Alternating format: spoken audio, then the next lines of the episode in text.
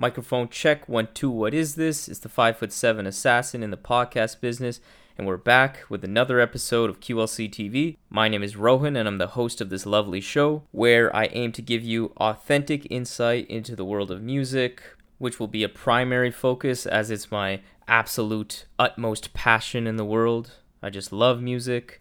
I'll also be talking about politics as the other key focus, as well as some culture, sports sprinkled in, as well as topics about growing into adulthood and personal development. As all of this is delivered from the perspective of a 25-year-old Indian man living in Canada, trying to make sense of not only myself, but of the world. So all in all, I thank you so much for listening and taking part in this creative journey that I'm embarking on with QLC TV, and I just hope that this platform will not only give myself, but give those listening something nice to look forward to when they wake up in the morning, because if I achieved that, then I've succeeded. Hey everybody, welcome to QLC TV. It is episode 18. This is November 7th, 2020, and this week has been absolutely crazy. As we all know, the US election sort of happened this week. It occurred on Tuesday, but since then, as we have been following our news channels and social media very closely, the ballots are still being counted, but as we speak right now, it's about 2:27 p.m. on November 7th. It is official now that Biden has been crowned the winner of the election, and the Democrats are going to be in power starting next year. So I will be giving you my reaction on what the hell happened, what this means for the states, and also some other insights from the election that are unrelated to which candidate actually won that I thought were pretty enlightening, particularly as it relates to some of the down-ballot provisions that were supported by a majority in a couple big states. And then finally, I'm going to shift gears to music and see if this new Clipping record, Visions of Bodies Being Burned, keeps up 2020 streak of amazing hip-hop. And then finally, I'm going to wrap up with quickly touching on the new single from Freddie Gibbs and Big Sean and Hit Boy, 4 Thangs. So starting with this election, right off the bat, the fact that it is Saturday as we speak right now, and we just found out that the results are in and that we find that Biden's the winner, whereas normal modern democracies, even in a pandemic, would have been able to get this done quicker. And that's an embarrassment. And the reason I bring this up is because not only the fact that it's taken so long in certain states, the fact that the United States functions so decentralized, where states have their own kind of rules for everything, it causes a lot of confusion. And that's really important, not just because it's kind of annoying to not even understand how the hell your ruling party will be selected and when, but it leads to a lot of confusion that leads to a lot of questions, controversy, and eyebrows being raised at simple things that I think could be explained away if the election process was much more clearly communicated and it was all following a simple uniform process. Like, isn't it hilarious how in the United States everything that should be your rights as humans is only acquired through intense struggle and sacrifice? If you're working class and want to just put your kids through college, fine, you can do that. Just work a couple more jobs and then also prepare for your kids to be in hundreds of thousands of dollars in debt. Do you want to be able to afford actual health care for your family? Okay, again, pull yourself up by your bootstraps and just become rich, okay? And now with voting, there's people that have had to stay in line for 3, 4, 6 hours, sometimes even more, taking entire days of work off just to get their votes cast. Like, that's nuts. This is third world country shit, and this is coming from the supposed superpower of the world. With all of the technology available, I just, I don't understand. It makes no sense. And all of this is just to have the privilege to vote for 2 sexual predators, 1 war criminal, 1 soon-to-be war criminal as soon as Biden actually begins his tenure in office and continues the awful offensive wars that Americans have going on in the Middle East. And yeah, it's just kind of nuts. But that's not really the main focus, obviously. That's just an aside. The real focus is on the fact that Biden won, but I think it's really about the fact that Biden won with such an insanely small margin. Originally, I saw this playing out using the polls as a barometer, obviously.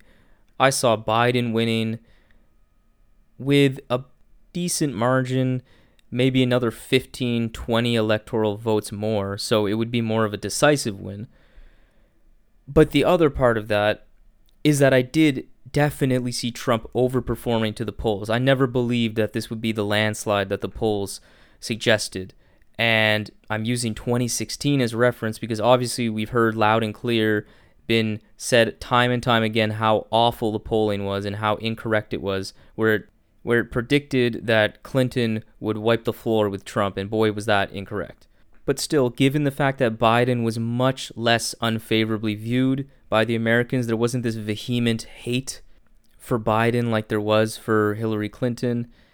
And most importantly, the fact that the freaking COVID pandemic is going on, and by all accounts, the Trump administration has brutally mismanaged this pandemic, leading to over 230,000 lives lost now as of the time of this recording, and the record unemployment, just to put the cherry on top. There's no reason that this should have been this close. Trump had no business actually having a real chance at the presidency with all that god-awful performance on his resume. But all this being said, it's not like I'm incredibly surprised. And I find all these liberals right now crying about, oh my god, just the fact that it was so close tells you that Trumpsters are all just racist and they care so much about electing a white supremacist that much that they'd vote for Trump, or that people are so stupid that they'd vote for Trump. I think these people are just being so ignorant and so caught in their own woke, fake woke bubble that they don't even understand what's reality. Because the reality is clear. Even with the pandemic, the record unemployment, and all of the embarrassment that Trump has displayed on office, which definitely factors into the typical average voter that doesn't care too much about policy, just from a decorum and leadership standpoint, so many people are turned off and hate this guy. So even with all that, it is clear that Biden, Kamala Harris, and the Democratic Party in general offered nothing of use, nothing of substance to minorities or to the working class. Believe it or not, after 4 years of a lot of the racist rhetoric, discriminatory practices or policies that Trump proposed while he was running in 2016, a lot of it came to fruition in his time in office for these last 4 years. So even with the actual proof now, the actual evidence, more minorities voted for this Republican candidate in Donald Trump than any other Republican candidate in the last 60 years. That is absolutely mind-blowing. No world leader that I can think of in the modern era from a major country is so widely panned and painted by the mainstream media, by the world in general, as a unbelievably obvious racist. Even with all that, he got the most minority votes in the last 60 years for the Republican Party. To add on to this, another really important insight coming from Florida.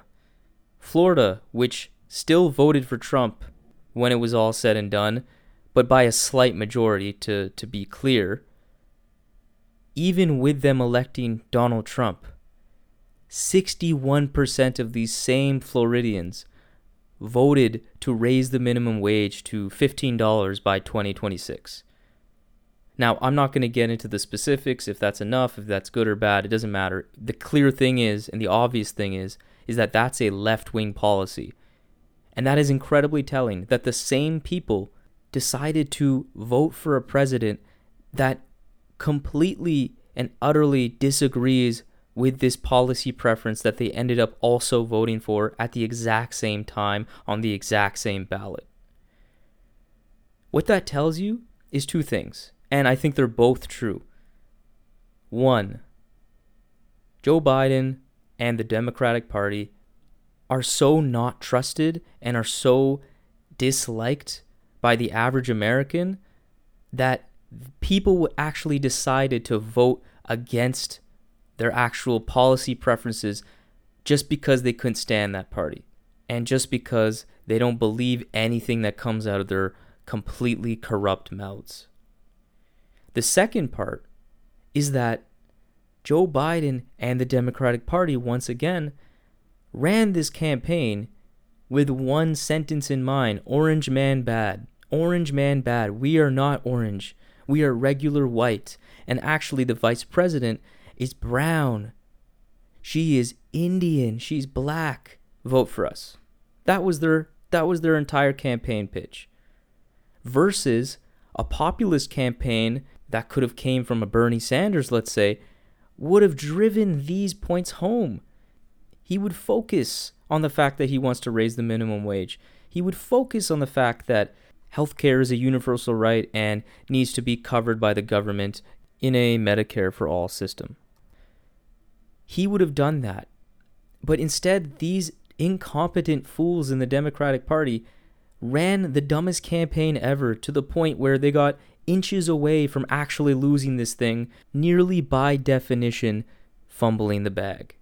The last key piece of evidence that I want to bring to you guys that shows this democratic incompetence is that, although definitely not scientific, but still I think there's enough substance here that you can glean a lot of insight from, Fox News, throughout their election night coverage, they were running all of these kind of online polls asking different kind of policy questions. Do you want the government to be more involved in subsidizing and managing healthcare? Do you want more strict gun laws? Do you think the government should overturn Roe v. Wade, which is the law, the statute, legislation, whatever you want to call it, that upholds abortion rights in the United States? And of various other kinds of questions. All of them were at least 60 to 70% in support of the quote-unquote left-wing position. These are Fox News viewers. These are people that are overwhelmingly more likely to be conservative and vote for the Republicans. So that tells you again that the United States, along with, if you take this from a macro outside of the United States, a lot of the world in general, given the rise in technology advances, automation, global warming, the havoc that unregulated, unmitigated capitalism is causing in the world, a lot of people right now are starving for some real left-wing policies, real forms of collectivism, real social democracies, real socialism. So it's an absolute disgrace that it even got this close. But all that being said, yes, I am definitely relieved that Biden won because, yes, he's a lesser of two evils, and that's something to be happy for in 2020. It's been an awful year. At least we don't get 4 more years of Trump. But that's if Trump leaves, and this leads to the other part of this whole discussion is that, yes, Biden technically won as of now, but now we're going to move into this whole situation of recounts, potential investigations, potential audits, where the Trump campaign is going to be going to the Supreme Court to try to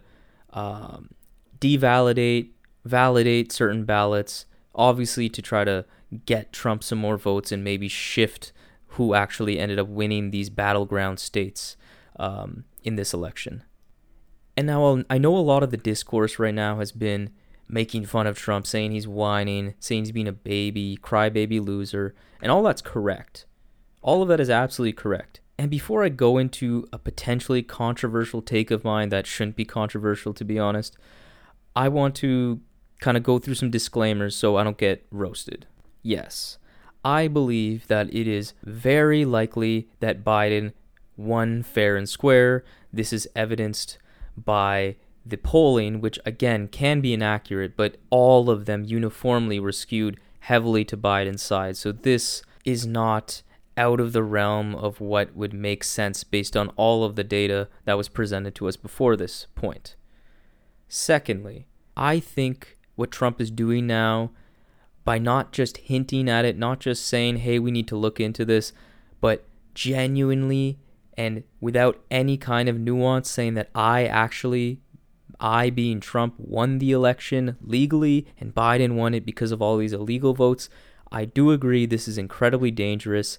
It is undermining the trust that the public will have in the democratic process. And if that is lost or compromised, that is a really bad sign for a democracy's health. So I agree, not only is it embarrassing, it's actually quite dangerous. And the messaging and what he's been saying is just absolutely irresponsible and messed up. Totally agree. But now I want to speak directly to the people that wanted Biden to win. Whether you were an actual Biden supporter or you just voted for him and wanted him to win because he was the lesser of two evils. It is okay to have a healthy amount of skepticism with the results of this election. And I think you can expand this to most elections, to be quite clear. The reason I say this is that we have precedent for funny business happening in a U.S. election. We don't need to go farther back in history than the year 2000 when it was George W. Bush versus Al Gore, who was the Democratic candidate. It is important to note, for the sake of this discussion, that George Bush would theoretically have been the candidate that would be more favored by the establishment power structures, as Al Gore was pushing the idea and importance of addressing the climate crisis, and therefore was one of the ways that Al Gore potentially upending the cash flow to some really powerful corporations and people. The Florida recount controversy wasn't just a conspiracy. What happened was the election was going down to the wire, and Florida was a key battleground state that could have flipped the election either way. There were distinct irregularities in the way Florida ran their voting process campaign for the general election.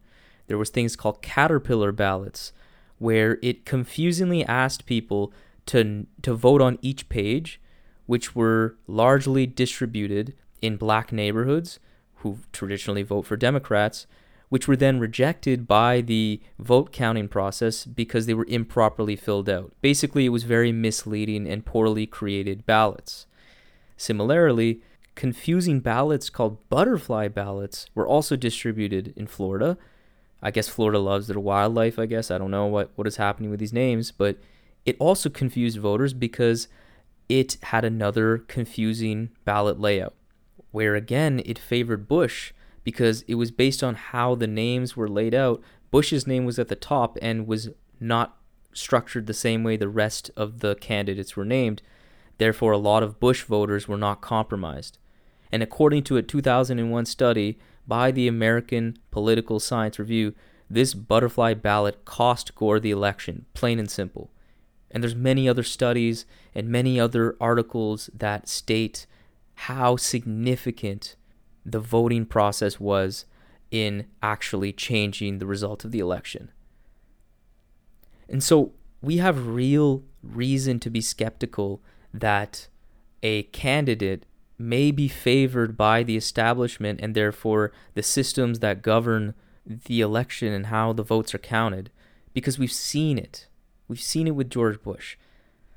And so now that we've established that the candidate that the overwhelming powers that be in a country favor could actually maybe get an unfair advantage in the election, we actually have to look now at who would the system, who would the establishment favor in this election with Trump versus Joe Biden, the Democrats versus the Republicans. And that's where things get very muddy and not very clear. I don't feel super strongly as to who the establishment would truly favor here.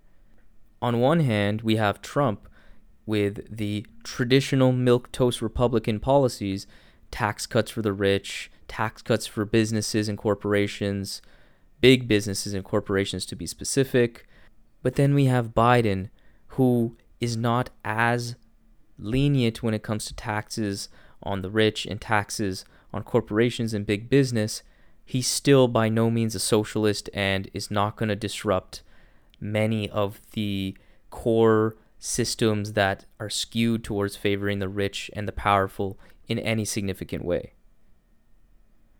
The only other thing we need to add to this is that maybe since Trump is simply a wild card, he's reckless, businesses and the establishment don't like this kind of risk, and maybe they want to cut ties with him and they don't want him anymore. So at the end of all of this kind of analysis, going back and forth, where I think my opinion, obviously it's just my opinion, I determined it's possible potential funny business could happen with this election. We then have to get into who the establishment would actually favor, because that would lead into which candidate gets favored by this potential funny business. At the end of the day, I just don't have a grand hot take to give on whether this election could have had any fraudulent elements to it.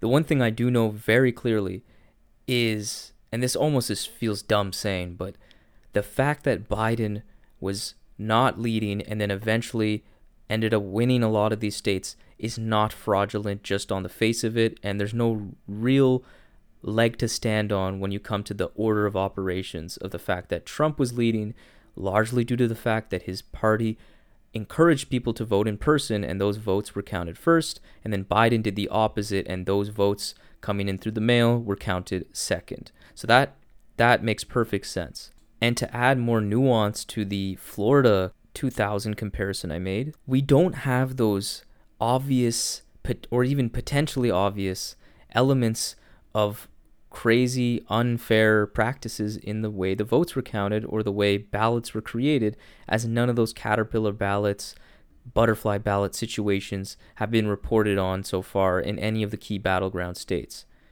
But given the fact that public trust is at an all-time low in the voting process and an all-time low in government in general, I think that just because your team won doesn't mean your principles go out the window.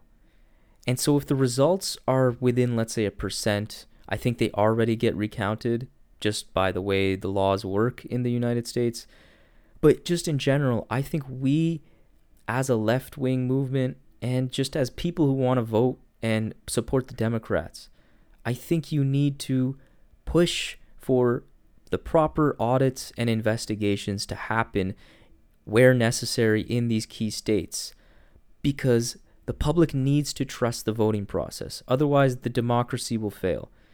And let's also, again, not be naive to think that everything is always perfectly fair just because, again, your team won.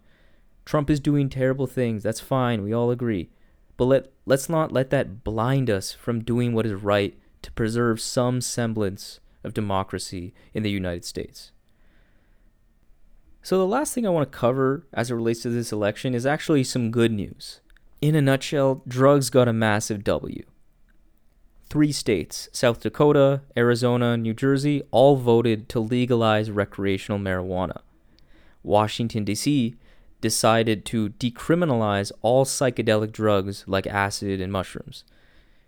And then finally, Oregon actually took a huge step in voting to decriminalize all small amounts of drugs of any kind.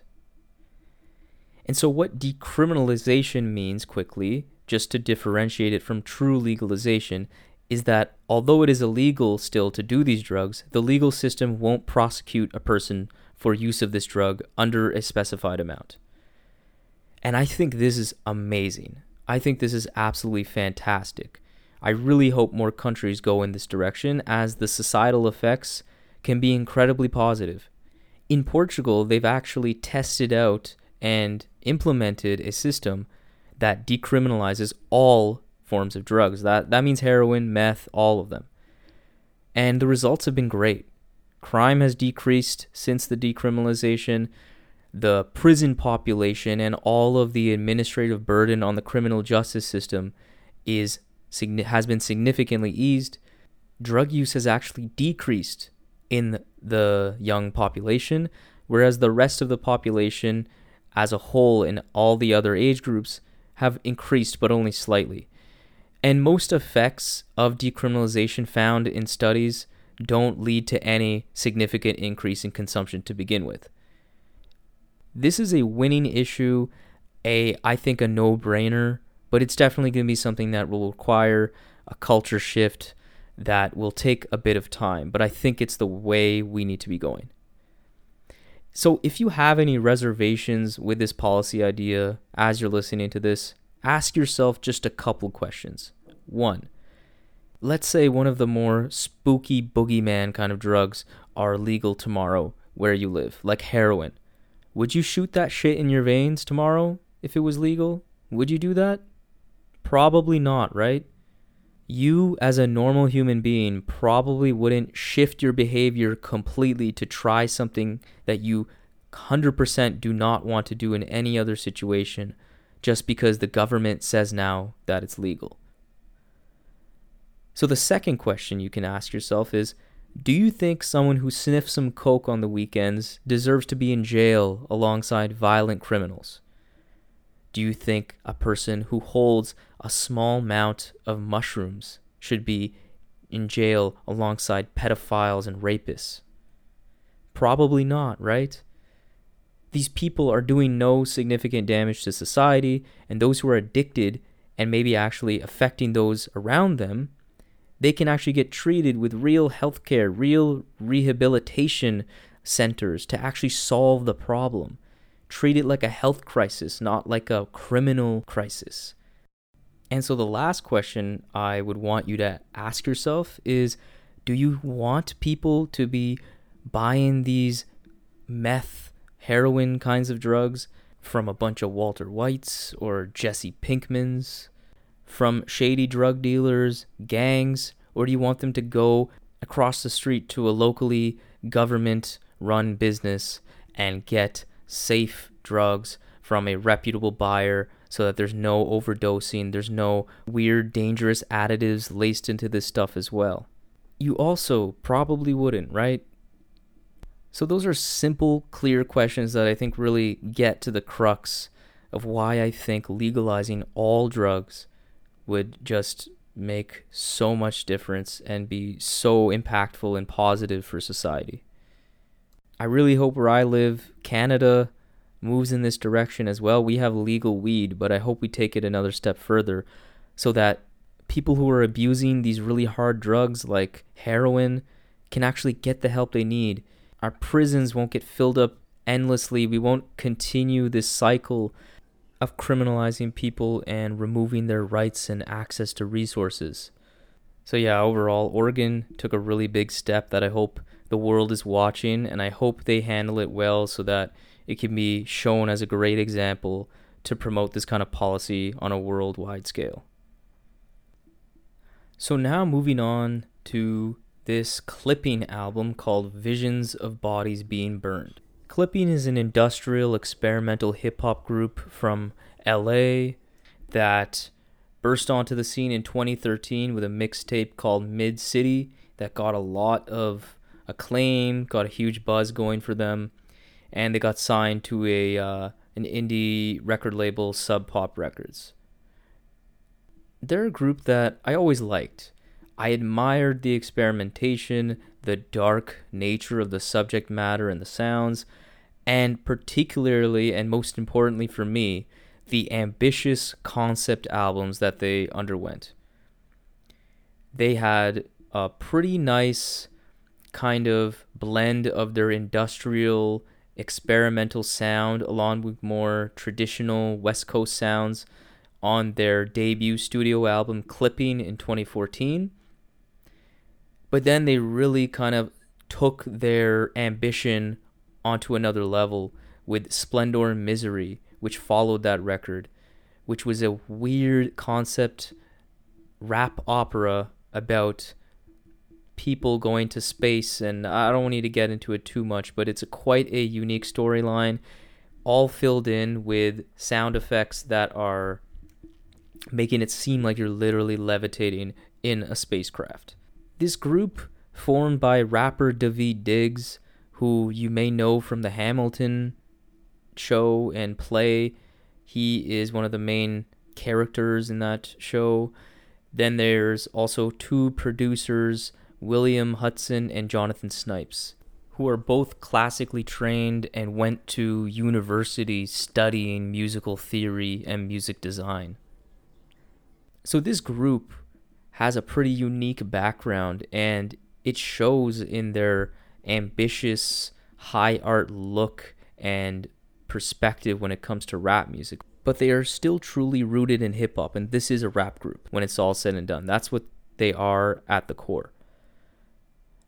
And this neat mixture that they create really got me intrigued with Clipping, and then most specifically Splendor and Misery. A later album that they released last year, There Existed an Addiction to Blood, is supposed to be kind of like the sister album to this project that we're reviewing right now. And it kind of highlighted overall how I feel about this group, in that I don't feel they fully delivered an album that had a lasting impact on me, that I wanted to go back to many, many times.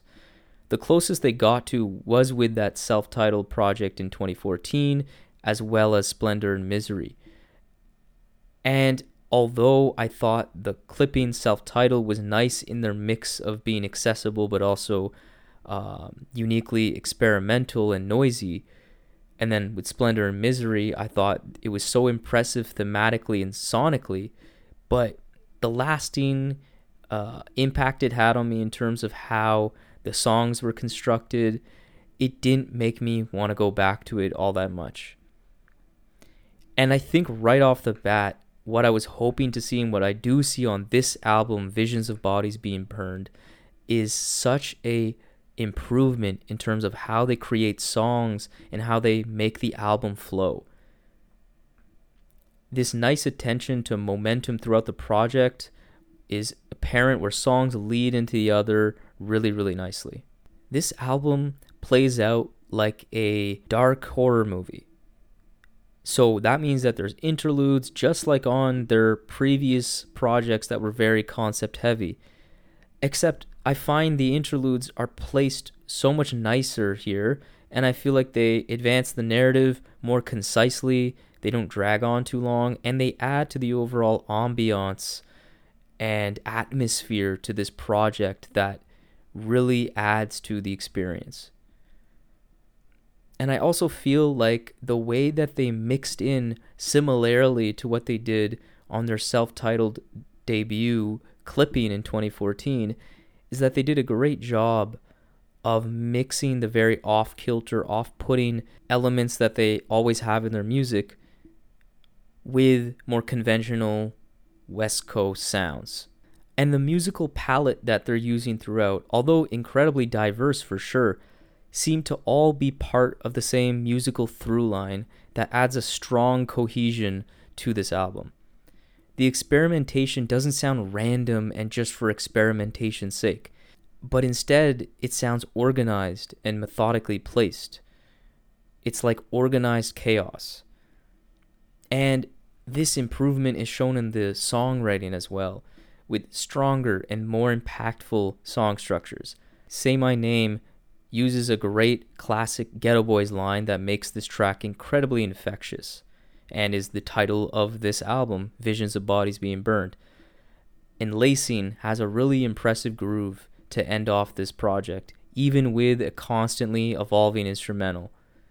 Looking Like Meat is catchy as hell too, with a super addictive bass-heavy beat that features all of these different weird bass notes that are so blurred and distorted, just come off so dirty, and just feeds this narrative that they display in the rhymes. And then Make Them Dead has such a really smooth and haunting chorus that is so nicely fluid and contrasts so coolly with the abrasive verses. Gives off a really nice kind of release of tension at the chorus. I could go on and on. 96 Nev Campbell is super catchy and shows another improvement in the harsher experimental aspects of this project being better incorporated, where Daveed sounds like he's rapping from a telephone booth. Horrible, horrible quality on the verse, but it sounds really cool how it mixes in with the overall song and bleeds into the chorus again.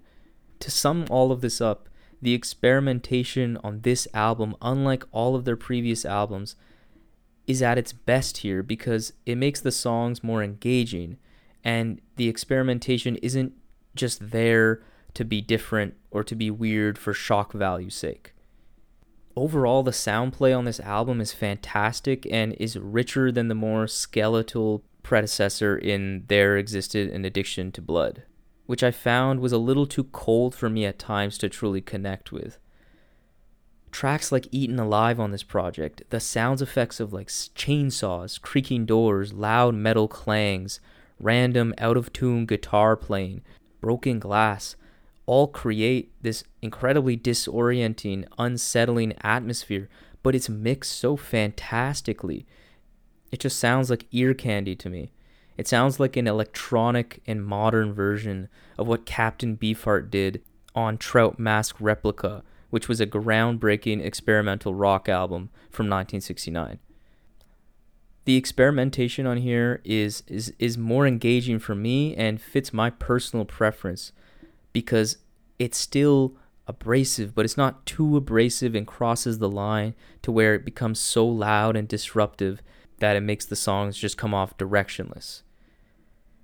And so shifting to the rapping of this is what originally, and in general with the Clipping albums, takes longer for me to really understand. And I think on no album do they do a better job than this one in terms of really delivering and properly communicating the type of rapping perspective and approach that they take to music and with hip-hop. Daveed consistently paints these vivid, ultra-detailed horror stories and oddball narratives that are certainly strange, but are captivating simply for the fact of how out there they are and how detailed he is in painting these stories. Technically speaking, this guy's a magician. He is still in his peak when it comes to displaying a plethora of impressive flows, some nice wordplay at times too, but what truly brings the rapping performance and the lyricism to another level is the way it connects to the title, Visions of Bodies Being Burned, which, as I mentioned, is a Geto Boys line, and Geto Boys is a pioneering horrorcore group.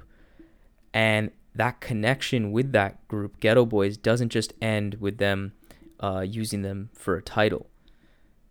It may not seem like it on face value with such a futuristic and experimental album like this, but Clipping's violent subject matter pulls from this horrorcore style that groups like Geto Boys pioneered.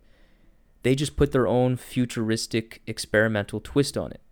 Take the track Eaten Alive, which was just such an amazing song, and illustrates this point that I'm trying to make exactly. The chorus of this song, Eaten Alive, says, "Don't step a foot in the swamp with your gaiters on. It's redundant when one takes a foot." You may not have caught it, but don't step a foot in the swamp with your gaiters on. Gaiters are a type of shoe. And then the next line is, "It's redundant when one takes a foot." What Daveed is saying in this really weird, strange way is he's saying to kind of the listener or to his adversaries, don't bother coming into my swamp, which can be a metaphor for saying, don't come into my city. Again, you can see the allusions to kind of gangster rap right here. Don't step up to me on the mic. You can see that allusion to classic battle rap as well. But he's saying, don't step a foot in this swamp with your gaiters on because it's redundant, because I'm going to take your foot. I'm going to eat it off. Don't even bother. Like, that's just such a weird line. It kind of blows over my head at first, but it's so unbelievably clever and shows this kind of futuristic take on traditional gangster rap that I think is so creative and executed so well. On Say My Name, he has this hilarious line about this girl needing to get their bitch womb ready because this baby gonna be fire. So it's again like a futuristic take on aggressively sexual macho player line coming from a psychopath. Looking Like Meat is another example where it's like a supernatural psycho-violent gangster take on traditional battle rap, dissing a whack MC where he amazingly writes at the end of his verse, "No one cares about your bars. Your screams are the things they want to hear." Like, that's just hilarious and so clever. This is the first time that I think the marriage between their street subject matter truly made sense and worked perfectly with the futuristic, experimental, high art approach they take to the instrumentals. I think this is Clipping's magnum opus of creating this cinematic gangster rap album packed with violence that is just blown into absurdity, reaching potentially supernatural, fictional horror movie levels, which all make perfect sense over this kind of soundscape that really goes all in into making this sound like a horror movie experience, which makes more sense than their previous pairing on albums like Clipping, where it was just a simple experimental take on more conventional hip-hop. This futurism and dedication to making the atmosphere of this album so consistently, cinematically horrifying is the necessary backdrop to make their kind of lyrical take on gangster rap truly work. My only real reservations with this album aren't really even shortcomings that I see with what the artist was trying to achieve here, because I think the artists in Clipping achieved exactly what they wanted to do. The only thing for me is, from a personal standpoint, is that there's not an incredibly high ceiling to this kind of music. There isn't something that I can emotionally connect with very strongly, and there isn't something that really makes me think or gain any kind of insight into something from an intellectual perspective, which are things that are necessary for me to truly place an album in that classic, amazing, incredible realm of albums for me.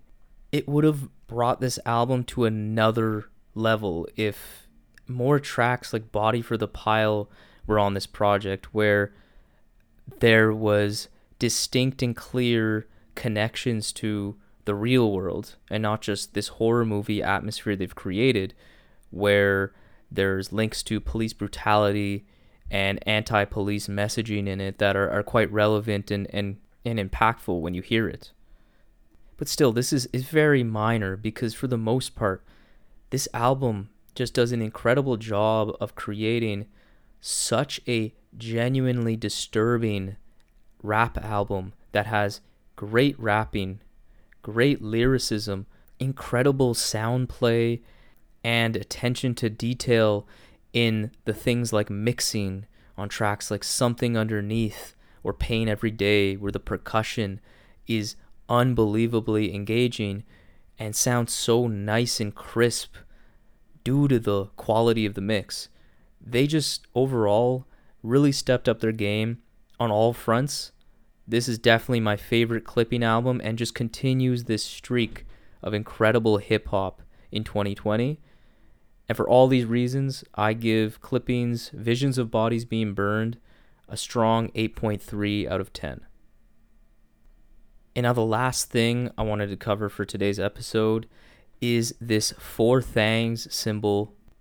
I meant to say single, but actually it is symbolic, I guess you could say, to how much we have been deprived in 2020 of just letting loose and going crazy at a club, because it is absolutely a shame and a travesty that we are not all able to congregate on the dance floor at a sweaty nightclub and just blast 4 Thangs as loud as possible and just go nuts. Because at just under 2 minutes, this compact track is absolutely jam-packed, full with straight crack.